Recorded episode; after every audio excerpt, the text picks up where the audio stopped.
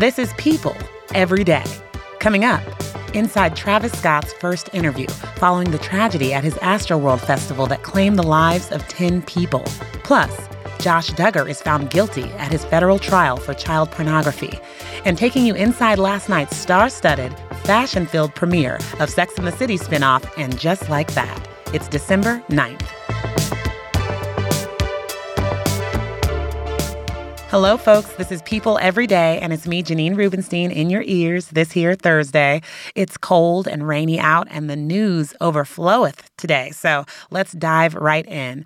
Josh Duggar, of 19 Kids and Counting fame, has been found guilty on the charges of child pornography brought against him in federal court in Arkansas. So rather than recapping how this came to be and what it all means, my colleague Adam Carlson, who was dispatched to Arkansas to cover the trial in real time, time, is here to quickly break it down for us. Take it away, Adam.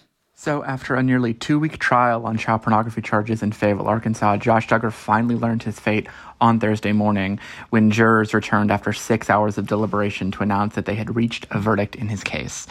The judge read aloud the decisions while Josh sat with his defense team, and it was guilty on both counts knowing receipt and knowing possession of child pornography. When the verdicts were read, Josh's wife Anna sat expressionless in the front row with Josh's dad Jim Bob Duggar and some other relatives and supporters. They were seen hugging each other with their arms wrapped around one another um, later in the proceeding. Uh, and following the guilty verdicts, the judge immediately moved to have Josh put into detention pending a sentencing in uh, about four months outside the courtroom, prosecutors and defense, uh, the defense team both made brief remarks. The prosecution obviously celebrating the verdict of what they say was an important, um, you know, investigation to stop a child predator, and the defense is now vowing an appeal. Josh faces up to 20 years in prison or a pretty stiff fine of about a quarter of a million dollars for each of his counts. So we'll know more in a few months after the probation officers are done with their kind of investigation to submit to the judge and you know the defense still says they're going to appeal. Thanks Adam. Now it's time to dig into an interview that caught us all by surprise this morning. Rapper Travis Scott sat down with Charlemagne the God for close to an hour to talk about the tragedy at his Astro World Festival last month. It's the first time he's spoken in depth about the incident, which left 10 people dead and hundreds injured. And it's fascinating. Charlemagne asked a lot of questions so many of us still have, including what Scott knew and when he knew it, and whether he feels responsible for creating a dangerous atmosphere at his shows, seemingly time and time again. So there's a lot to get into here, and joining me to help is People's Tomas Mier. Hi, Tomas. Hi, Janine. How's it going? Good. Well, let's jump right in. Charlemagne started off by asking Scott how he was doing personally and how he was reacting to the grief and anger he's witnessed from some of the victims' families. So, what did he have to say about his mental state? Travis basically shared that he's been reflecting a lot, that he's just been in a room trying to process everything that happened. Um, and he talked about how his fans are part of his family and that he's devastated by uh, the loss of, of 10 of his fans, including one very young boy. Um, and he said that he's spoken to some of the loved ones of the families, um, but he also understands why others are refusing to talk to him. And also, um, several have um, declined his offer to pay for their funerals. Um, but he says he'll be there for the families if they need him. Well, I, I want to play a few bites here and and there, and then talk through them. One of the the big questions folks have for Scott is when exactly he realized that something was wrong. So let's listen to what he said. Yeah, it wasn't really until like minutes until like the press conference until I figured out exactly what happened.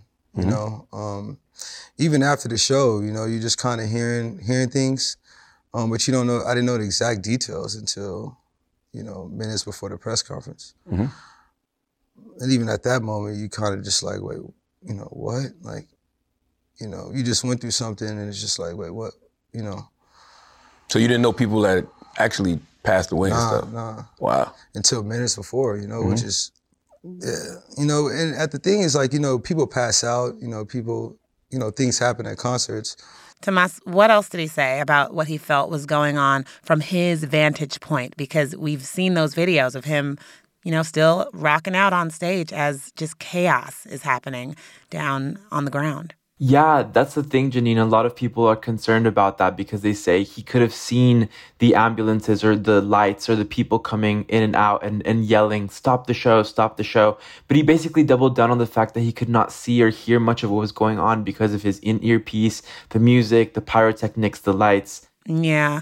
And I mean, we do know, even from staffers and, you know, pe- who knew people there, that there were two different concerts going on. There was the horror of what happened, and then there were people who had no idea who were standing somewhere else and having, you know, the time of their lives. So it is possible, I guess.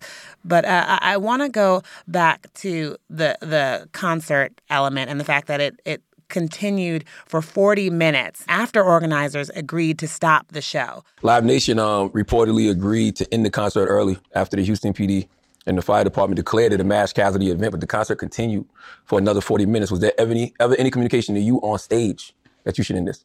Well, yeah. I mean, they just told me right after, you know, the guests get, get off stage, you know, we're going to end the show. You know, and that's what we did. You know, other than that, there was no other communication.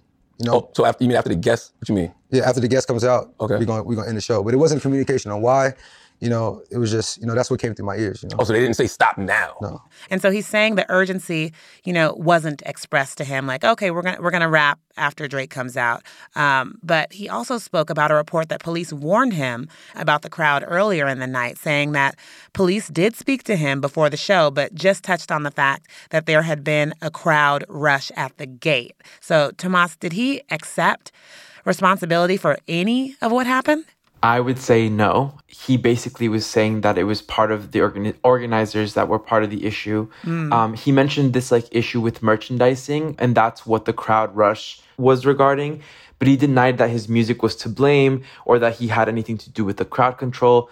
And he said that his role was as an artist and a creative producer. Mm. Basically, said that part was not his responsibility. There is a lot of uh, overlap with what he's saying and and if I'm just recalling another big sit down we had recently, Alec Baldwin, uh, you know, naming himself as a creative producer and one that didn't have a hand in all of the the details. But speaking of his music, a lot of people have accused him of encouraging violence uh, routinely, maybe, um, specifically raging at his shows. Raging is similar to what we've seen in mosh pits for years. But Charlemagne did push him on this. So let's listen to that.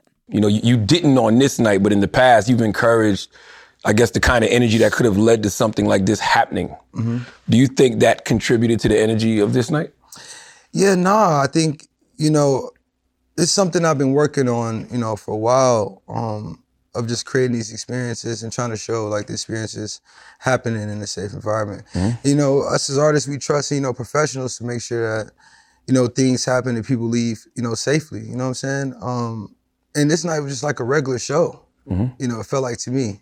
Um, as far as like you know the energy, people it, it, didn't feel like it was like you know people didn't I don't people didn't show up there to just be harmful. Mm-hmm. People just I think showed up to have a good time, and then you know something unfortunate happened, and I think we really just got to figure out you know what that was. You know, does raging make it harder to identify when something is going wrong in the crowd? Well, I think you know raging is just a you know, they have a textbook, you know, definition, but you know, in concerts, we've grown it to be just an experience of having fun. And unpack this issue for us a little bit here. So, why is there such a focus on the energy at Scott's shows, and, and what can you tell us about the legal issues he's had in the past regarding that? Yeah, here's the thing, Janine. Like, it's obvious that raging is violent. There's hitting, there's punching, there's running around in crowded spaces. So the whole idea of raging already indicates that there's going to be something of that sort. Um, he's spoken about raging before, and in 2015, he said that he would encourage fans to find anything you're going to consume to get you lit. That's a quote.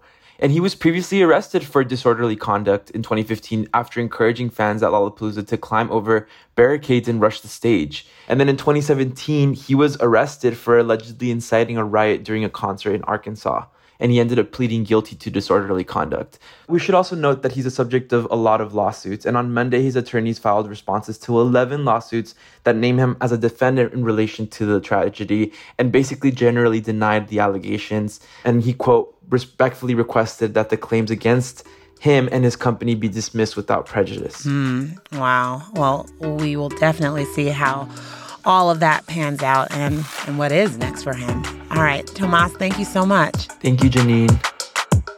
Next up, I'm going to lighten things up with the help of my boss. People editor in chief Dan Wakeford is here to dish out all the details of last night's big premiere and after party for Sex and the City spinoff and just like that.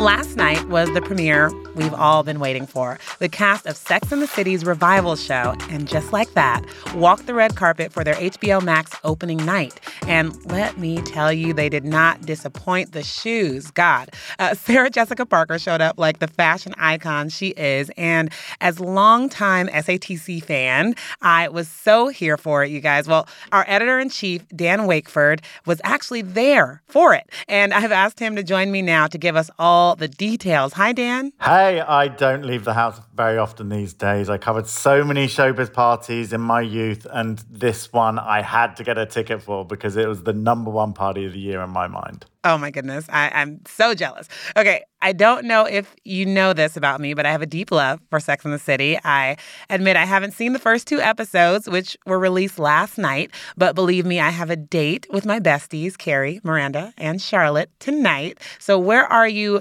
at on the scale of love for SATC? Like, have you seen episodes one and two yet? I mean, I moved to America, to New York City, because of Sex and the City. It's what lured me to move here.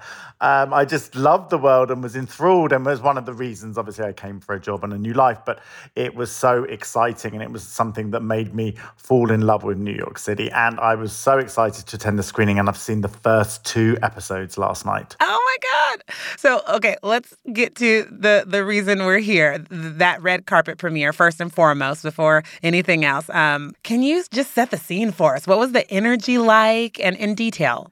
Everybody had their outfits on, whether they were going to pose on the red carpet or not. It was a lot of gays and girls. It was a lot of fashion, and um, it was the the energy was great. They were serving chic cocktails. Like there was the whole glitterati of New York were there. It was Gayle King, Katie Couric, Andy Cohen, Amy Sedaris, a whole smattering of fun people um, and fashion faces. All big Sex and the City fans, excited to see the show. And that was the before party. There was pre drinks, a screening, and then a big after party. Take me into that after party, please. It was a little bit too late for an old man like me. so the after party was, in fact, at Barney's. They converted Barney's, which is now closed down, the iconic high-end department store, and um, Yeah. uh, Stefan Beckman, who runs all of the fancy parties in New York, transformed it, turning it into a pink nightclub, and it was very, very fabulous. Um, amazing food. Of course, there was Cosmos. Um, there was candy jewelry made exquisitely given for presents as you left, and it was such a great scene. You could tell that it was a family, and the cast were a family, and everybody was um, enjoying seeing each other and celebrating this amazing show. Uh, well, I saw that my girl Sarah Jessica Parker arrived with husband Matthew Broderick and their eldest son James. I love seeing families walk the red carpet these days. That never used to happen. But can you tell me about that moment and her outfit? We we have to talk about that dress. Well, it was really lovely. As soon as I walked into the party, I saw James and Matthew, and James was just beaming, so exciting. You had to think this this show is older than he is. He's 17 or 18 years old, and this show's been going on for a lot longer than that. And they they just seemed really, really proud of Sarah Jessica, um, who looked stunning. And I thought it was interesting. I felt it referenced her um, opening credit dress, the um, ballerina tulle um, tutu that she gets splashed with in the bust, because this dress was also tulle and it had a pink skirt, Oscar de la Renta. It was grey fabric with a pink slit. And I think it really kind of referenced how the show had aged and how and and how um, Carrie had progressed as well. And it, and it was stunningly beautiful. And obviously, she wore stilettos, her own stilettos from her own collection, SJP stilettos.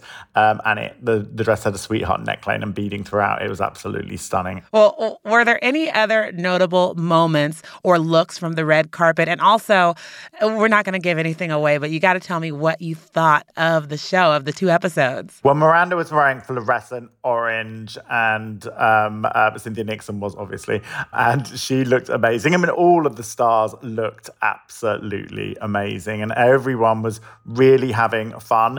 The show, uh, we all went into the auditorium, and for the first 10 minutes, I'm like, is it going to be good? Is it going to be good? And to begin with, I was like, are we there? Uh, like, is, is this going to work? It, it's a little bit flat. And then bam, there is a plot twist that will keep you enthralled. I was so emotional, and I'm not going to tell you what type of emotion. And I cannot wait to watch the third or fourth episodes. This is a review from a big Sex and the City fan. You'll have to see what our lead critic Tom says next week in the magazine. But in my mind, it really worked as a concept. We're looking at the women's lives as they've got older. They're 55. They do address where is Samantha straight away, straight at it. And it's done very well, I feel. Oh, nice. And and then is there any mention, or I mean, I heard that it wasn't going to be part of the show, but at least last night, Willie Garson. Were there any mentions or tributes or or anything like that that you you heard? Yeah, there was. Uh, Michael Patrick King, the show's um, creator, um, gave a big speech at the beginning. And death is a theme in the show. And um, he kind of talked about the idea of the positivity and the celebration of Willie, and that tonight we're all getting to hang out with Willie and to laugh with him and enjoy him on the screen, which was a really, really emotive moment. And when um, Willie first came on screen, the whole um, auditorium was just cheering and clapping, and it was um, overwhelming, full of emotion. That was People Editor in Chief Dan Wakeford on the premiere of And Just Like That, starring Sarah Jessica Parker, Cynthia Nixon, and Kristin Davis. For more on this story, head over to people.com. Also, quickly, there's a new podcast I want to share with you. It's called Morgan's Pop Talks, brought to you by The Dip. Each week, Morgan goes over the pop three headlines of the week. She covers topics like Kravis, Kourtney and Travis, The Bachelorette, Winter House, and anything else that's trending. And then Morgan does a deep dive into questions that you, the listener, submit and breaks it down so you can understand the how, when, and why. You can find Morgan's Pop Talks wherever you get your podcasts. And now, last but not least, something to make you smile. There's a dog in Sin City who's known for doing tricks, but not the standard, you know, roll over or sit. He's a star on the ice. Yeah, Benny is an eight year old Labrador retriever that was just honored by the American Kennel Club for canine excellence and was named this year's exemplary companion. So, three years ago, his owner, Cheryl Del Sangro, taught him how to ice skate, and he's been the talk of the town ever since, let me tell you. Now he works with the National Hockey League's Golden Knights. When he's not chasing down a hockey puck or, or doing other stunts on the ice, he's helping kids and young adults with developmental disabilities into their confidence on the rink. So his owner told the AKC he's like a magnet for the kids and creates an instant comfort zone. He especially relates to children who may have to skate or learn differently, like he does. They know he doesn't judge or care how they skate, just that he sees how excited and happy they are when he is with them. Ugh, you guys have to see Benny in his groove. The story is up on people.com now. Well, I am off tomorrow, but I will leave you in good hands, I promise. And I will talk to you soon.